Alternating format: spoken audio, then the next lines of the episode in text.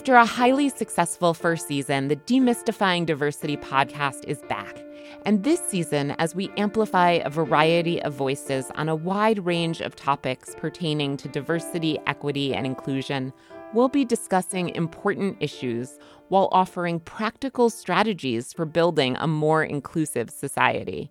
We'll be talking about Indigenous resilience. We're still here more than five hundred twenty years after the beginning of a genocide and ethnic cleansing, murder, maim, rape, removal, enslavement, indoctrination. We're still here. Black equity and ownership. Reality is, as a Black person in America, we were never given the ability to build freedom because we were never given the ability to build wealth. And we weren't given the ability to build wealth because when it all started, we were the wealth. Ageism in America and elsewhere. Part of the issue with ageism is that you impose this idea that people operate as one dimension to get around having to do the work of getting to know and truly understand someone and all of the identities that live within that one person.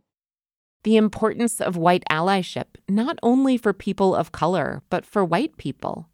The costs of racism and white supremacy are actually much, much, much greater to white people than we realize. The often complicated relationship between religion and the L G B T Q community. The purpose is not just to like add another group of people, like, yeah, queer people can be saved too. That's not what this is about. This is about the world transformed by like a love that doesn't have boundaries.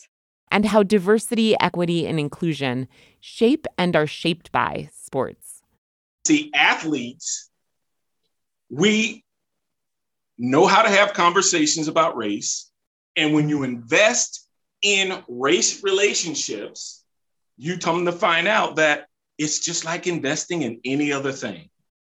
In the highly anticipated second season of the Demystifying Diversity podcast, we're invested in exploring struggles as well as strategies and solutions. If you'll take the time to listen, you'll acquire a deeper knowledge of the complex dynamics of diversity, as well as some things you can do personally to empower yourself and others. So subscribe to the Demystifying Diversity podcast for free wherever you get your podcasts. And let's work together to make this world better.